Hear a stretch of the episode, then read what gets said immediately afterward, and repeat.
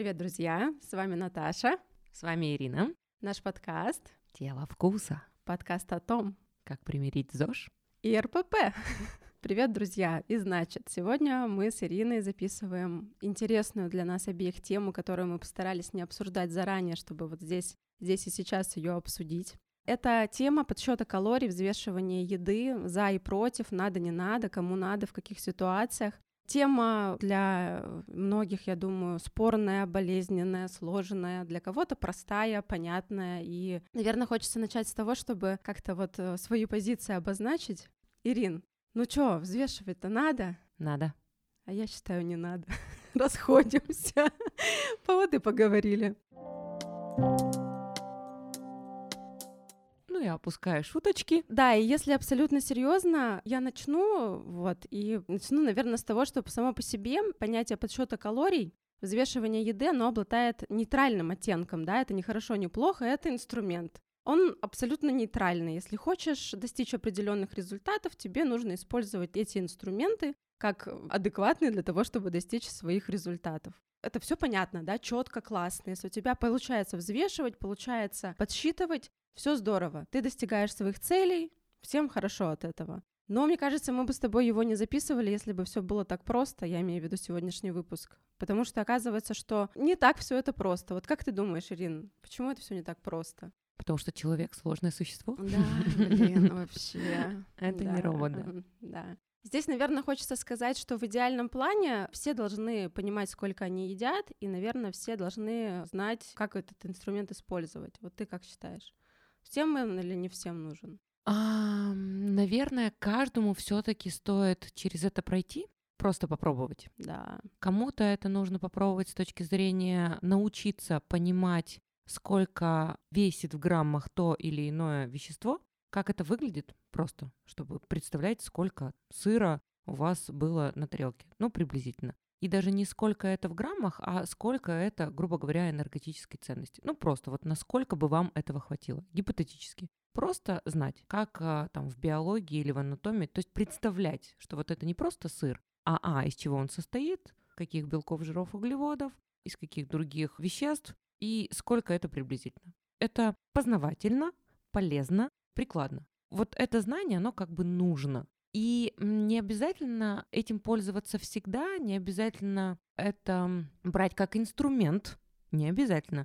Просто попробовать и понять, как вообще это выглядит наша еда в цифрах. Потому что цифры — это же не просто, ну, единица, да, а это философия, то есть это попытка объяснить мир в виде чисел. Как-то перевести еду или нутриенты в какое-то число, либо энергии число, или в число белков, жиров, углеводов, или просто в единицу да, энергии. Просто чтобы как-то это понять. Потому что мы едим, я могу поесть и быть очень сытой и не понимать, я поела, переела или не переела. И чтобы научиться делать все правильно, можно попробовать. Но опять же, нужно сначала, как любой инструмент, получив его, нужно прочитать инструкцию. То есть даже к молотку лучше почитать инструкцию. И здесь, наверное, стоит посоветоваться, если вы этого еще не делали, как раз-таки, с специалистом хорошим или выслушать наш подкаст. А те, кто уже попробовали есть плохой опыт, опять же, послушать сейчас нас и понять, как это сделать по-другому, стоит или не стоит. Поэтому сейчас мы поговорим с разных сторон. И вот мое стоит и для чего, и какие проблемы у вас, возможно, возникли или возникали, Наташа постарается описать, почему они возникли и стоит ли вам с этой позиции заходить, с этой стороны, или не стоит. Потому что для меня то, что сейчас скажет Наташа, очень важно, и для моих ребят, потому что вопрос действительно стоит зачастую остро. Да, то есть я поделюсь, остро. буду жаловаться тебе. Я тоже буду жаловаться тебе. Сегодня подкаст про пожаловаться.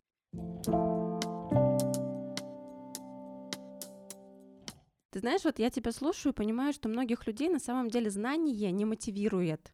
Вот просто знать, чтобы знать, это не мотивация. Тебя это мотивирует. Ты человек, пытающийся во всех процессах глубоко разобраться, тебя знания мотивируют, что тебе вот интересно, сколько ты ешь, да, в каком объеме, как на тебе это отражается. Но по большому счету вот пошла эта тенденция в связи с тем, что люди начали сталкиваться с определенной проблемой. Они начали сталкиваться в эпоху сверхпотребления с проблемой лишнего веса. И поэтому, уж будем честны, калорийность, подсчет калорий, взвешивание еды применяют именно для этого для того, чтобы как-то регулировать свой вес. И опять-таки будем честны, это лучший инструмент для того, чтобы регулировать свой вес. Но людям дается это тяжело. Это дается тяжело. Вот мало все-таки таких психически устойчивых, стойких, э, четких, кто может придерживаться этой системы долго. Да, а теперь давай попробуем разобраться, что не так с той группой, которым тяжело. Ты знаешь, самое интересное, что мне вот сегодня, наверное, хотелось бы донести, что не взвешивать еду тоже нормально, да, потому что все зависит опять-таки от цели, к которой мы идем.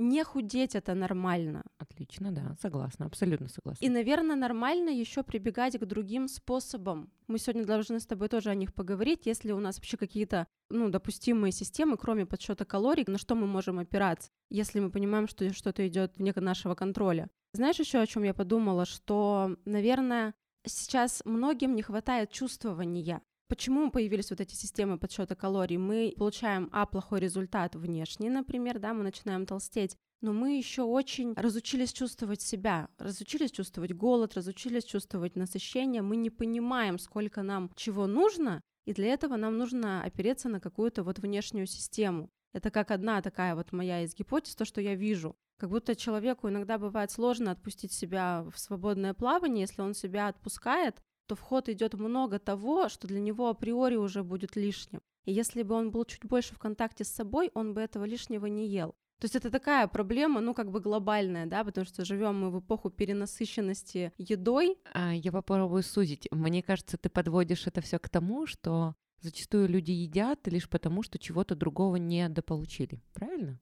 Сто процентов. Что человек может съесть, как Настена у нас сказала, бульку, бульку, не потому, что она хочет эту бульку. А потому что она не задумывается, во-первых. Почему вдруг ее рука потянулась к этой булке? Да, она не задумывается вообще о выборе булки. Она не знает о том, что можно выбрать какие-то другие продукты. А возможно, она заедает что-то. Или, возможно, она что-то заедает. То есть да. какое-то чувство. Давай уже к деталям. Нашим слушателям очень важны детали. Вот что человек может заедать? Какие чувства? Есть у нас такое условно принятое деление эмоций на негативные и позитивные, и на самом деле заедать человек может все что угодно как негативные, так и позитивные переживания. ну, то есть просмотр фильма не кажется настолько захватывающим, если ты не ешь одновременно с этим что-нибудь какое-то. Или попкорн. выпиваешь. Да, то есть на самом деле заедать можно все что угодно. Здесь, мне кажется... Но все равно же есть какие-то, вот, допустим, самые распространенные. Ну, хотя бы, чтобы, чтобы это было приблизительно, понятно. Приблизительно понятно. Скука. Неудовлетворенность. Неудовлетворенность, чувство пустоты. Скука, в смысле реально нечего делать, и ничего лучше в голову не приходит, как что-то взять и что-то съесть. Печаль. Тревога очень частый фактор, который заедает. Мне кажется, тревога одно из самых, мне а кажется. Тревога прямо, да, можно поменять местами, поставить на первое место. Тревога очень часто, и наша ситуация, она все больше способствует к испытыванию вот этого чувства тревожного. Заедать можно все что угодно. Вопрос только, что мы с этим делаем, да? Одиночество. И одиночество, отсутствие любви, отсутствие поддержки. Итак, Наташа, я начинаю жаловаться. Давай, давай, Ирина. Итак, жалуюсь. Большинство моих любимых, дорогих девочек, они реагируют на систему так. Я хочу похудеть, но считать мне не нравится. Это слишком сложно, это давит на меня. Может быть, я лучше начну интервальное голодание? Потому что там я могу поесть и не париться, а потом не есть. И как бы так удобно. И с одной стороны, гипотетически мы убираем все моральные, этические нормы в отношении интервального и свой взгляд, как будто бы человек меня немножечко обманывает. То есть он не хочет следить за балансом еды по системе правильной тарелки. Он не хочет быть четким в плане достижения цели, но хотя он говорит, что я хочу похудеть на столько-то килограмм, столько-то четко, там 5-10. И это сложно. Но я хочу какую-то систему, в которой как бы не будет системы, но будет система. Вот у меня ощущение, что здесь как раз-таки человек сам э, до конца не уверен в том, что он хочет, и хочет ли он этого. Что ты скажешь мне на это? Я тебе отвечу ответным кейсом. Ко мне очень часто приходят люди, которые вот уже задолбались, да, они как раз бывают, что готовы долго выдерживать какие-то ограничения, но в какой-то момент им это надоедает. Но при этом отказаться от идеи иметь идеальную фигуру невозможно, потому да. что очень все-таки ее хочется иметь. Но смотря на весь тот опыт, который у них был, и он был и у меня, поэтому я их понимаю, это действительно работа. Как и любая работа, она требует каких-то ресурсов. И зачастую дает выгорание. Конечно. Ну, то есть они пытаются усидеть на двух стульях и получить фигуру желаемую, и одновременно как-то сохранить свои нервы и не так сильно, и не так упорно идти к достижению этой цели. Получается, что когда они приходят ко мне, например, мы с ними преследуем, ну, так на вскидку, наверное, четыре задачи. Одна из них, например, это принять, что ты сейчас не готов ничего менять. Да, и здесь я им предлагаю такую... Ответочкой и моим да, да, да. То есть здесь я им предлагаю такую систему. Вот смотрите, у вас есть цель итоговая, фигура. Она для вас будет стоить, там, не знаю, 10 рублей, да?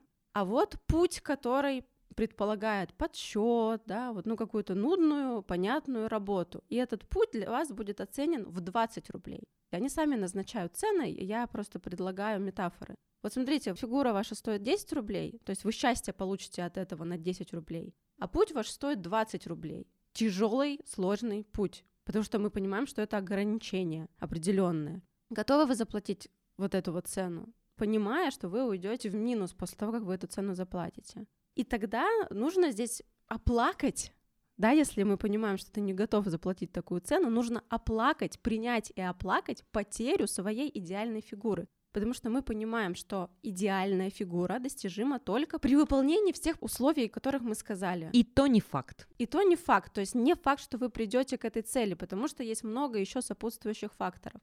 И вот первая задача наша, например, это принять и оплакать. Но ведь не все готовы сдаться, да, и поэтому появляются вот эти вот маркетинговые всякие истории, где ты можешь так похудеть на такой системе, на такой системе. То есть все максимально сильно играют на нежелании человека что-либо менять. Ну, потому что действительно это тяжело. Это действительно сложная А тяжело работа. не продается, будем честны. Не продается, конечно.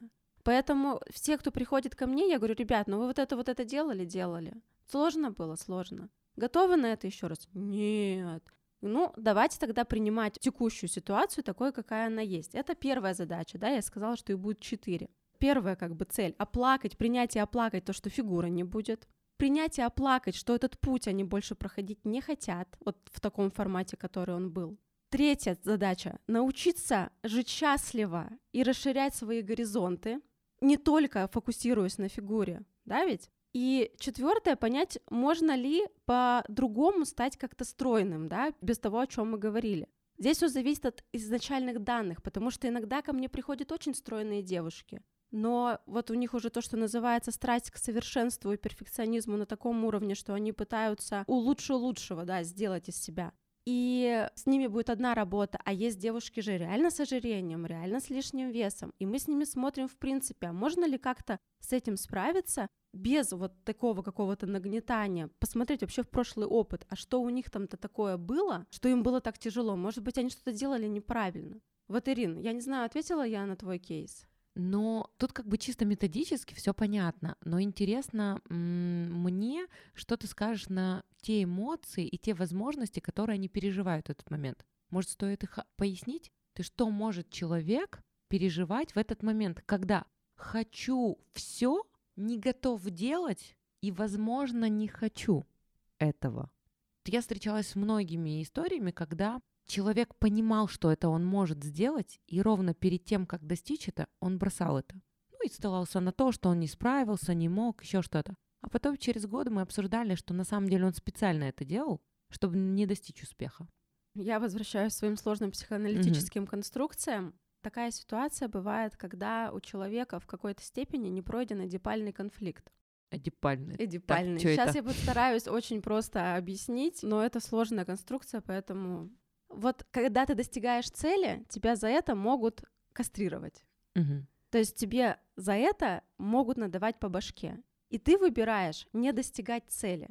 То есть а есть почему у некая... вдруг появляется ощущение, что тебе по башке дадут? Ну вот смотри, когда мы расцветаем в период как раз Эдипа, когда мальчик обращает внимание на папу и на маму, да, и соревнуется с отцом за маму, ага. а девочка обращает внимание на папу, соревнуется угу. с мамой за внимание папы, ей может прилететь, им может прилететь по башке от родителя одного с ним пола за конкуренцию.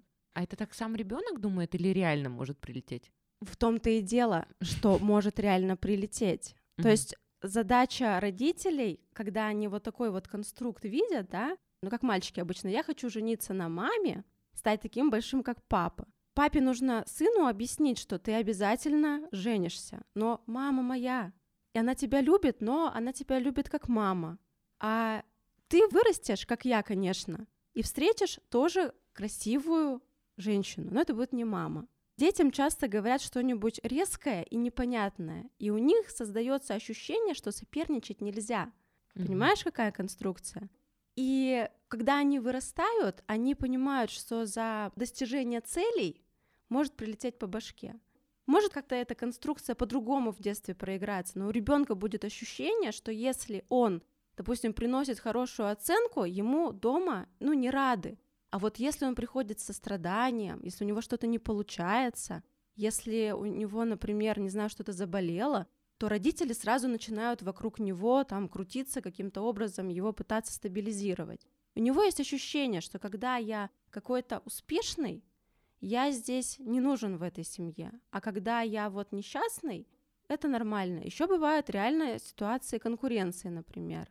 Приходит, там, не знаю, дочь домой, и у нее что-то классно получается. Она, например, умеет петь, а мама не умеет петь. И она может завидовать ей, как-то ее так подстебывать, что у дочери будет возникать ощущение, что она должна быть ниже мамы. И вот такая ситуация, например, тоже может быть, и это может в дальнейшем повлиять на желание уже взрослым человеком получать какой-то вот э, хороший результат. За хорошие результаты могут прилетать. Здесь, видишь, я говорю, ну, очень так усредненно, потому uh-huh. что здесь нужно рассматривать в каждом конкретном случае, там наверняка будет какая-то своя бессознательная история, которую нужно просто раскрывать. То есть получается, что зачастую вот это вот вечно не да, не да, и оно связано не с тем, что ты что-то не так делал, а то, что есть какая-то история, которая сдерживает тебя постоянно. И есть много людей, и ты, и я, мы их знаем, которые всегда уже вот-вот, но бросают. Вот-вот снова начинают и бросают. А мне кажется, я уже об этом говорила, но я еще раз повторю, потому что это важно. Есть люди, которым просто больше нечем заняться. И вот им нужно постоянно, например, худеть потому что ну, больше нечем заниматься. Если они похудеют раз и навсегда решать свою проблему, то нужно будет переключаться на другие сферы жизни. А там все запутанно и непонятно, а худеть очень легко и понятно. Да, и еще можно обвинять, почему это не получилось. Обстоятельства, еще что-то. Uh-huh, То есть uh-huh. именно ты сейчас пытаешься узнать, как человеку долго выдерживать какой-то дискомфорт, понимаешь? А это не всегда, не, не всем нужно, во-первых, да, а во-вторых, не всех людей психика, она не у всех такая устойчивая, что она может помогать им выдерживать определенные ограничения в долгосрок. Например, у меня сейчас есть в работе девушка, у нее предположительно, ну так вот, СДВГ. СДВГ не детский симптом. И там история какая? Что такое СДВГ? Синдром дефицита внимания. Mm-hmm. Нам всем известный из детства. Их mm-hmm. ставили вот этим вот гиперактивным детям. Но на самом деле СДВГ намного шире, есть у многих взрослых людей. Это как раз про то, что люди не могут ориентироваться на долгосрочные цели, они могут ориентироваться только на краткосрочное получение удовольствия. И эти люди всегда выберут конфету в моменте, нежели какую-то красивую фигуру в конечном итоге. Но им это не мешает абсолютно хотеть хорошую фигуру и каждый раз разочаровываться, думая, что с ними что-то не так. А на самом деле дело в биохимии, их биохимии, и задача просто пойти к психиатру, который пропишет таблетки. Там, конечно, есть и поведенческий компонент, то есть придется натренировывать, но хотя бы ты физиологию подготовишь, и ты сможешь делать какой-то рывок уже на психическом уровне. И вот они хотеть-то хотят, но реально не могут, Ирин, и это не понять нейронормальным людям, uh-huh, это uh-huh. сложно понять, потому что у нас с тобой все просто, хочешь делай, да? Uh-huh. А есть реально те, кто на физиологическом уровне не может. Как и с депрессией. Это тоже то, что Хочу лечится. радоваться, но не могу. Но не могу. И вот это реально иногда похоже на диалог слепого с глухим посмотри сюда, да, сделай вот так, а я не вижу, я слепой. И вот и такая вот история получается. Вот, и мне кажется, ты здорово ответила на вопрос, потому что часто проблема-то именно вот в этом кроется, а не в подсчете калорий и не в тарелке. Хотя это важно сейчас понять и пояснить, но тем не менее вот эта предыстория, она, наверное, в 90% случаев случается с теми людьми, которым я и ты, мы пытаемся помочь. Сначала все думали, что дело в силе воли. Ну, был такой период uh-huh, у нас. Uh-huh. Все, сила воли, если ты на силе воли, то все у тебя получится. Ну, из ДВГшника вообще тут нет никакой силы воли, да. Uh-huh. Потом мы многие поняли, что на силе воли далеко не уедешь в принципе. Потом появилась история про то, что так вы облегчаете себе путь. И тут как раз появились все вот те системы питания, про которые ты говоришь. Именно поэтому они до сих пор шикарно продаются. Да. То есть все знают, что это, скорее всего, не сработает, но покупают. Да, ну потому что это хоть как-то защищает от их внутренней пустоты и невротичности. Mm-hmm. Ведь что такое часто подсчет калорий? Ну, вообще следование какой-то системе это попытка проконтролировать свою жизнь, потому что ничего другого в своей жизни ты контролировать не можешь. Вот ты тело и контроль питания окей для тебя, почему все на это подсаживаются, да, и пытаются, по крайней мере, потому что здесь все четко понятно, вот у тебя весы, вот тебе Fat Secret, взвешивай, подписывайся. С одной стороны, это хорошая история, потому что действительно это единственное, что ты можешь контролировать свою да, еду. Да, ты сам да. ее выбираешь, сам предпочитаешь что-то или не что-то, и все. Все остальное от тебя не зависит. И это хороший способ справиться с тревогой в это непостоянное да. время. Если да. тебе это помогает, welcome, да? Но потом ведь все начинают что говорить? Что это все тяжело и скрупулезно что нужно там себя ограничивать. В ресторан ты уже просто так не сходишь. Тебе нужно посмотреть, что в ресторане как-то это понять, как-то занести. То есть много как бы ограничений. И получается, что жизнь-то разная, жизнь течет, она красивая, она яркая, вкусной еды в ней много, а ты попадаешь в ловушку, что это как будто бы и не твой выбор вовсе. Да, то есть тут нужно все-таки понимать, это твой выбор или не твой выбор. Угу. Угу. Так давай все-таки про тарелку. Давай. Вообще вопрос: тарелка это реальная альтернатива? Да, самый лучший способ, на наш с тобой взгляд, это тарелка и подсчет калорий. То есть с точки зрения полезной еды, то есть идеи полезного набора продуктового — это тарелка. Потому что мы хотя бы приблизительно понимаем, раз мы не записывали и не знаем, что в овощах мало калорий, да, допустим, в зелени, мы этого не знаем, но мы понимаем, что в тарелке должно быть сколько у нас овощей, да, сколько долгих углеводов, сколько белка, сколько жира. И это визуально наглядно понятно, потому что есть люди визуалы, им в принципе так удобней. Итак, мы знаем, как комплектовать тарелку на завтрак, обед и ужин. Это действительно очень важно знать, уметь пользоваться и применять. И таким образом вы можете а. сохранять свое здоровье, б. держать вес, возможно, даже его снижать, и просто знать, как нужно делать правильно, и не париться в заведении или не в заведении. Но если мы говорим о том, что нужно достичь какую-то цель, и это спортсмен, у которого есть соревнования, то тут как бы на тарелке мы понимаем, что мы далеко не уйдем, потому что спортсмен и первое место достается тому, кто будет максимально четким. То есть при наличии супергенетики еще и максимально структурным, организованным. И опять же, чтобы человеку или тренеру понимать, что не так, потому что есть же контролирующий орган. Допустим, вот ты ко мне пришла и сказала, давай, Ирина, вот у нас есть такая идея, там куда-нибудь подготовиться, допустим, или я просто хочу сколько-то килограмм убрать. И мы четко с тобой решили, что есть столько-то веса, который нам нужен убрать. Для чего-то мы вот так решили, ну, захотелось тебе. Ну, есть у тебя силы, настрой, интерес вообще посмотреть, как это будет, как этот путь будет пройден. То ты будешь это все вести, и опять же, чтобы мне понимать, как тебя спасти, как подправить, как подобрать индивидуальный режим для тебя, лично, потому что все вы сильно разные. Мне все равно нужен какой-то ориентир, какие-то записи, какие-то числа, потому что на фотографии я вообще ничего не пойму. Это средство, инструмент для того, чтобы проверять второму человеку и помогать. Я сейчас немножко тебя буду останавливать. То есть получается, что, ну ты ведь видишь тарелку, ну то есть ты же видишь, что там есть, допустим, белок, углевод, жир и клетчатка. Хорошо. А вот у тебя, допустим, сыр 40% или сыр 20%. Вот. И я не смогу угу. понять, вот в этом сыре, даже который я на глаз вижу, что там 30 грамм, или ты мне написала 30 грамм, даже если ты взвесила, я не пойму, там 400 калорий или там 200 калорий. Разница по колоражу и по наличию жиров будет просто колоссальна, а это только маленький кусочек сыра. Еще лучший пример. Масло.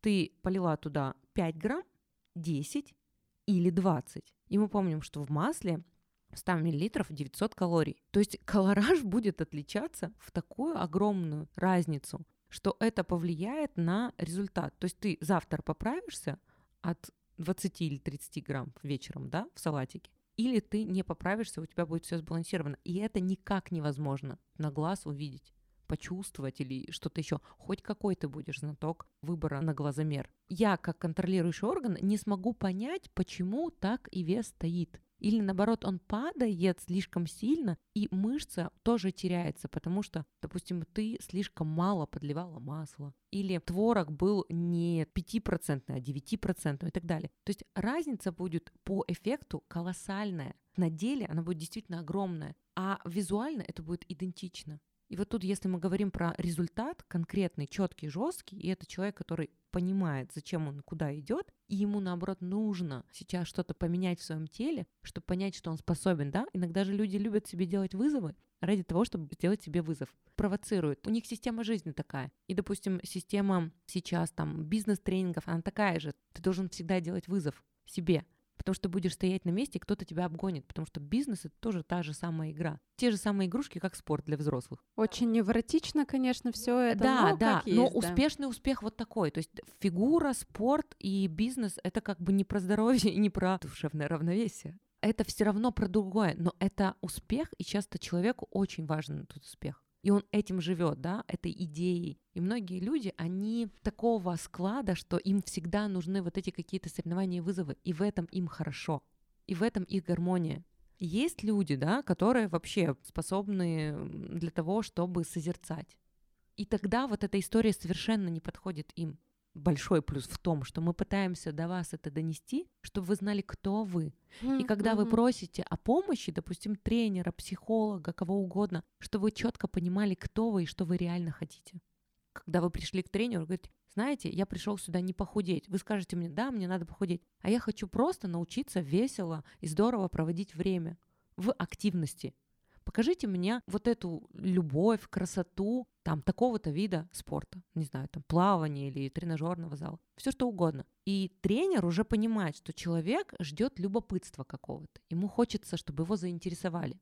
И человек знает это, и он получает это. Они все приходят в зал и говорят, я хочу похудеть, потому что надо так сказать, ну, типа, так все говорят, я тоже должен так сказать, да? И вот эта самопрезентация, она очень важна. Как в Америке, да, как люди, важно самопрезентовать себя при устройстве на работу. Потому что четко должен человек или там наниматель знать, кто ты такой, что ты хочешь, чтобы идеально состыковаться с тобой или наоборот тебя не брать, потому что ты здесь не подойдешь. И вот очень хотелось бы нам с Наташей донести до вас этот месседж о том, что да фиг с ним, с этой тарелкой с калориями. Вы реально поймите, что вы сейчас хотите. А потом вы можете передумать. Вот сейчас мне надо, чтобы со мной поиграли, меня поотвлекали в зале, да, чтобы меня развлекали, увлекали, не знаю, там заботились обо мне. А потом я решу, что все, я хочу худеть. Или я готов к этому. Да, да, да. И потом, когда ты передумал, ты просто говоришь, знаешь, я передумал. Такой, отлично. То есть четко понимать, что ты сейчас так думал, потом передумал, это нормально для человека. И пробовать, и выбирать. Да, Ириш, я с тобой полностью согласна. Как всегда, много мыслей у меня было, сейчас я Мгм. попробую собрать. Вот это вот непонимание своей сущности, да, оно часто как раз и идет через попытку попробовать. Ну, то есть ты вот пробуешь, в том числе систему там какую-то Мгм. снижения веса, подсчета мгм, калорий. Она невротическая, приписана тебе обществом. Мгм. Потому что таких вот адреналинчиков, которым нужно постоянно куда-то там, ну вот Ну, определенный посмотрите, процент, да. да, вот этих вот бизнесменов, причем они это делают не напрягаясь. Да. Людей, которые держат систему питания, как Ирина, и подсчет калорий, они делают это не напрягаясь. Для них это, Интересно. это часть их личности. Да, да. И вот эти вот люди, которые из себя позиционируют успешный успех, еще не факт, что они счастливые внутри. Это тоже надо понимать. Но это не значит, что эта система подойдет лично вам. Мгм. И многие как бы сталкиваются с этим, но приходят ко мне потом, испытывая чувство вины, и говорят, если я не могу этого придерживаться, не могу считать калорий, значит, со мной что-то не так. А я пытаюсь нормализовать это. Конечно, так не говорю в терапии, но вам здесь в подкасте могу сказать, вот я не считаю калории. И я не считаю, что со мной что-то не так, потому что был у меня опыт и подсчета калорий, и было и жизнь без подсчета, каждому свое. И тут хочется, да, резюмировать твои слова, потому что ты не считаешь калорий, но ты знаешь, как правильно. И ты выбираешь сегодня я правильно, завтра я неправильно, но это твой выбор. И вот этому нужно научить людей, что даже, извините, если вы курите, вы знаете, что это вредно. Ну да, и наслаждайтесь уже тем, что вы курите, получаете от этого удовольствие, если вам нравится это, разрешаете это себе. А самое дурацкое это реально получать от этого удовольствие, но себя. постоянно винить себя в том, Ты что... уж либо насладись до конца, Да, либо ты да. уже откажись от этого. Да, нам хочется донести, опять же, идею того, что вы можете это все знать, понимать, но самое главное, должны иметь в виду то, что система одного человека питания не факт, что подойдет вам. И от того, что у вас что-то не получилось, есть тот самый горький опыт, возможно, дело-то и не в вас действительно, а в том, что вы попали к человеку, который один инструмент использует на всех. Ну или вы решили взять подружкин инструмент и поработать им. А нужно его аккуратно подбирать под вас. Вот так же, как тренер, допустим, подбирает технику для своих спортсменов. Она ведь действительно у каждого индивидуальная. И талант тренера подобрать конкретному спортсмену его технику, найти ее. И они также ее ищут как идею и систему питания лично для вас. То есть кроме того, что есть какие-то общие знания и понимания, вот как Маша на предыдущем подкасте говорила, есть моменты, которые очень индивидуальны. Но найти это можете, конечно, вы сами долгим путем. А можете найти хорошего специалиста, который много чего знает и видел. То есть кроме того, что он теоретизирован, он еще и практик, и он знает, что вот на вас это не сработает, а он и предлагать такого не будет, да? Так же, как и ты, ты понимаешь, что с одним человеком ты работаешь так, с другим так. И все-таки хочется, опять же, ну, не пытайтесь сами, найдите хорошего специалиста, который вас за ручку проведет все-таки. Да, он пройдет с вами этот путь вместе, подскажет, поможет. Я думаю, что вот когда как раз возвращаясь к тому кейсу, который ты озвучила, да, когда тебе человек приходит и говорит, вот найди там мне какую-то систему питания, я Мгм. тебе буду фотки скидывать, как будто он и хочет сформулировать, что я не хочу жестко, помоги мне понять, что я могу здесь реально делать, и какого результата я при этом могу достигнуть. То есть тебе как будто здесь важно им возвращать обратную связь. Вот ты хочешь 10 килограмм, но напрягаться не хочешь. Вот смотри, ты можешь делать лайт-версию вот такую, допустим, так, да, например, по тарелке, понимаешь? Ну, как но бы тогда будет минус 5, а не 10. в том-то и дело, что эту-то систему мы и так знаем. А то, что, что у человека еще за этим стоит, вот к этому и был вопрос. Понятно, что я успешно работаю со своей колокольней методично, но вот не хватает именно и людям понимания того, что, возможно, за этим вопросом кроется что-то еще. Поэтому я думаю, что будущее за тем, что психологи с тренерами, с диетологами работать должны вместе. Если это какой-то конгломерат, это всегда более эффективный результат на выходе. Но с другой стороны, это еще сильнее инфантилизирует э, человека, потому что он такой в центр какой-то вот такой комплексной помощи приходит, да, и все, делайте со мной все, что хотите, вот он я. И Да, а делать-то придется вам. Причем, Да. что чем больше рядышком специалистов, тем придется больше делать. Врач попросит с вас врачебные истории, да, психотерапевт будет работать с вами так, что вы будете приходить и плакать, как после него приходит ко мне такой, я от психолога, давай что-нибудь поделаем. То есть реально и слезы, и э, напрягаться придется, а потом еще и гантельки поднимать. А потом еще знаешь, как бывает, что часто окажется, что и э, худеть-то и не надо было. Ну, типа, ну, в смысле, просто смещаются ориентиры после того, как начинают психотерапию и понимают, что вот эти вот все успешные успехи и нарциссические цели человека уже не интересуют, если это не его реальное Это не- продолжение. Да, да, да. да. Они просто уходят на задний план, и человек вообще такой, ну, занимаемся для того, чтобы просто заниматься, это классно, это мне нравится, не преследуя каких-то более глобальных целей. Да, да, или более глубокую цель преследовать, все-таки улучшая качество жизни, да, потому что когда мы занимаемся, мы становимся максимально продуктивными, мы э, сбрасываем стресс, нам становится хорошо, мы коммуницируем с другими людьми, наконец-то переключаемся от рабочей деятельности. То есть плюсов в занятиях просто миллион. Кроме э, самой вот этой вот цели по снижению веса, например, если она есть. То есть еще есть много бонусов, на которые можно переориентироваться. Да, а если это само собой еще придет, ну вот и чудненько. Но если вы все-таки хотите, это здорово, но нужно четко понимать, что цену вам придется за это тоже заплатить. Возможно.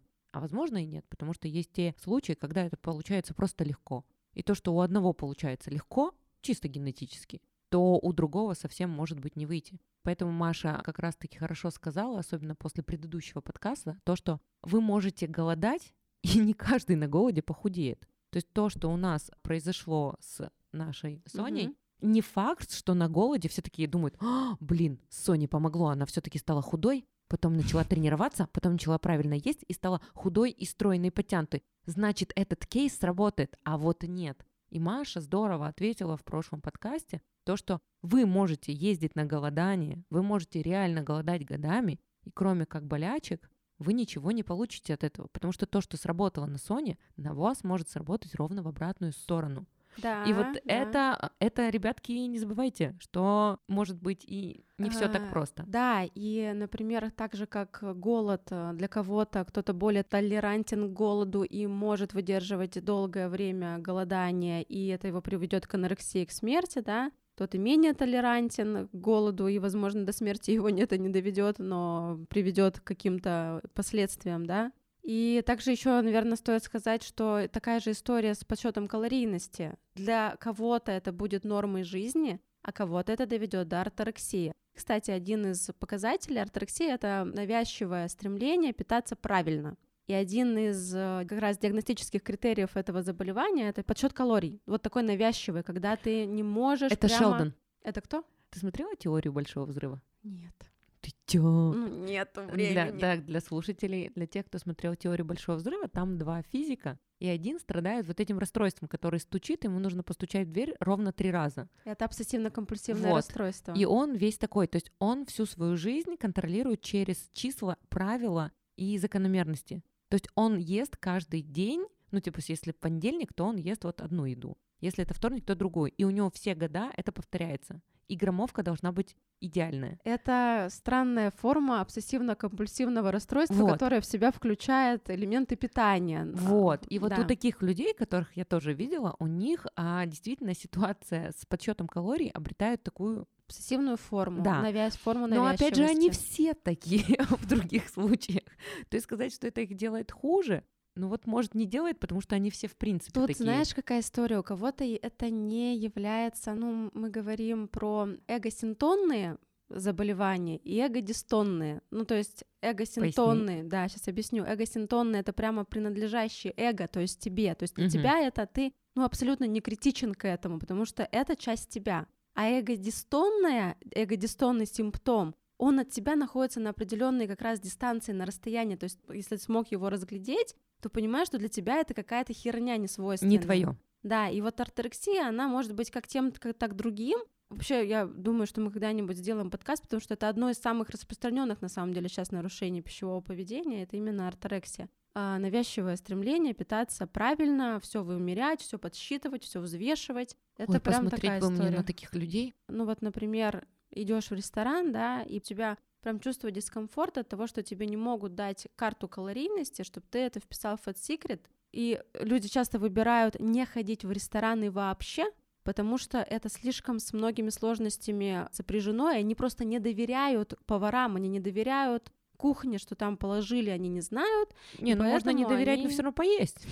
Ну, да, но... И как-то приблизительно записать. Да, но вот орторексикам это тяжело дается. То есть они выбирают вообще отказываться от каких-то социальных контактов для того, чтобы... А ну, может не быть, они нигде. отказываются просто от контактов, от социальных, а это псевдоповод. Ну, это какой-то очень сложная конструкция. Можно Завернули, да. было бы, не знаю, там, чем-нибудь таким заболеть, Ну да, но люди чтобы ж- нельзя да. было из дома выходить. Но они же всегда придумывают те какие-то ситуации и даже Может попадают быть в них. такое. Я тебе здесь даже ничего не буду говорить, потому что такое реально может быть. Наша психика очень изворотливая, она может создать такой симптом, который будет решать такую цель, который уж лучше симптом, чем вот это Мгм. вот э, столкновение с чем-то, с какой-то реальностью. Такое тоже может быть. Но надо опять-таки, как всегда, во всей психологии разбираться очень индивидуально. Тут Ну, мы так проговорили, что создать. просто насколько может Ну. ситуация быть сложно, и человек такой, все, у меня точно это, а возможно, и не это. А, Возможно, и не это, да.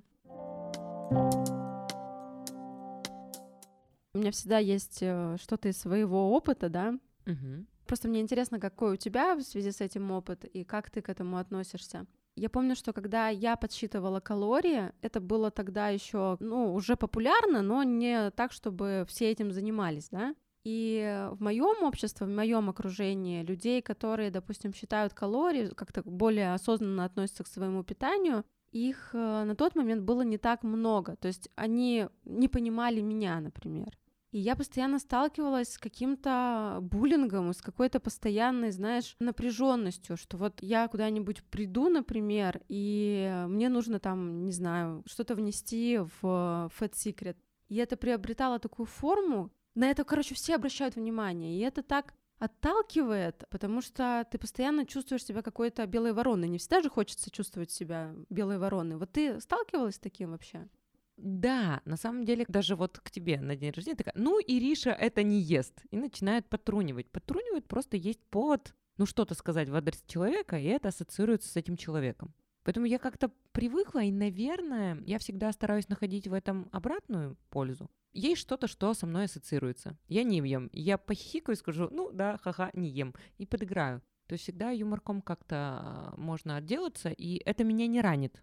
Но, возможно, и то, что мои рассказывают, это действительно их ранит, потому что если они это делают дома, одно дело это подружки, а другое дело это там муж или родители, которые говорят, ну опять ты. И становится очень неловко и неудобно. Это действительно так, но тут как бы нужно разобраться в окружении, типа почему окружение тебя не поддерживает у нас вообще у окружения очень противоречивые послания. Mm-hmm, То есть, если mm-hmm. тебе одна часть общества говорит, каким стандартам ты должен соответствовать, то одновременно при этом тебе дается и другое послание. Mm-hmm. Не выбивайся из толпы. Да, да. Потому да, что у нас одновременно рекламы похудения и рекламы еды, да, на всех там стендах еще где-то. То есть ты как-то должен успевать делать все и где-то и вкусно поесть, и ни в чем себе не отказывать, потому что это признак расстройства пищевого поведения, если ты себе в чем-то отказываешь. Но и при этом соблюдать вот определенную целостность фигуры, да. И вот эта вот противоречивость послания, она многих знаю, что может сбивать. Тоже один из ну факторов, ну, да, который когда влияет. девочка, допустим, похудела, приходит на работку, а ей говорят, что такая худая? И ты вроде так старался, так старался, а потом и не поддержала общество. Нужно быть готовым к этому, кстати, да, потому что люди думают, что это решит их проблему или самооценку, у кого-то решает, а у кого-то ведь нет. Такие, блин, а так уютнее было-то в плюсе-то как-то. Да, эта проблема действительно есть, но вот касаемо ресторанов, ты часто говоришь про рестораны, а на самом деле сейчас система и культура питания, она же тоже меняется, она понимает запросы общества, и в каждом заведении ты, в принципе, можешь взять нормальный салат, просто гречку. Тебе с удовольствием отварят просто гречку, подадут ее там с авокадо, с маслом, чем хочешь. Понятно, что ты в KFC не пойдешь, но в любом нормальном заведении есть что выбрать даже с учетом самого злого питания или там жесткой сушки. Мне кажется, проблемы в ресторанах нет. Ты можешь в любом случае найти то заведение, где есть альтернатива. И это здорово. И запрос-то, наверное, был раньше к заведениям, почему у вас однообразно. Допустим, даже не думая о том, сколько где калорий, там было невкусно, допустим, на мой взгляд. Сейчас уже разнообразнее как бы меню, оно стало большим, и в этом проблемы нет. То есть во всех заведениях тебе, пожалуйста, могут предложить и альтернативу. Так что, наверное, сейчас ресторан это как бы не повод. Это, знаешь, это если у тебя сформулированная цель есть, да, что ты должен найти что-то чистое максимально, ты это всегда найдешь. Ну да, и тут же есть хитрости всегда. На самом деле люди как-то четко все воспринимают, типа гречку, курицу и все. Да что вдруг гречка и курица? Даже если вы что-то очень жирное и вредное думаете, планируете съесть, или вы уже вот в ресторане, но сначала возьмите вы э, листья салата, побольше их захомячьте, и сверху уже что-то положите жирное, калорийное, чтобы хотя бы это усваивалось. Более медленно, спокойно, без нагрузки на ЖКТ. Проблема-то какая? Ты если ел нормально, ровненько, а потом поел какую-то тяжелую еду, да фиг с ним, с этими калориями, тебе просто плохо будет. Ну реально, организм настолько адаптируется к определенной системе питания, что менять ее очень сложно. И проблема это не в том, чтобы поел даже там что-то очень вкусное и жирное. Тебе действительно, может быть, и животик скрутит. Ой, я вообще поддерживаю. Я, поскольку месяц была во всяких разъездах, конференциях и так далее в отпуске, я каждый раз после этого понимаю, насколько организму важно однообразное питание. И раз ты все время в отпуске находишься, ты все время питаешься вне дома, да, это вот какая-то как раз ресторанная еда, Реакция кишечника на это, мы как-нибудь с Машей об этом тоже поговорим, просто ужасная. Да. Ну, в общем, и нужно да. знать лайфхаки для этого, они тоже есть. И мы их расскажем. Будет, наверное, в выпуске, что делать, если вы там в ресторане. Вы месяц уже там где-нибудь живете в Эмиратах, вот решили, что есть и что делать. Поэтому истории того, как можно любую гору обойти, они есть. Но мы хотели, наверное, больше рассказать вам о том, что перед запросом Сначала подумайте. Да, то есть можно и так, и по-другому. И, и главное, так, и эдак. И так, и эдак, но главное, чтобы в этом не было навязчивости, чтобы в этом была добрая воля и чтобы в этом было реальное понимание себя, и тогда будет счастье и успех. Да. да? Да, да, И можно по-разному. Ну все, друзья, на сегодня все. С вами были мы. И до новых встреч. Не забывайте, что мы по-прежнему ждем от вас обратной связи, подписок и вопросов. Все, пока-пока.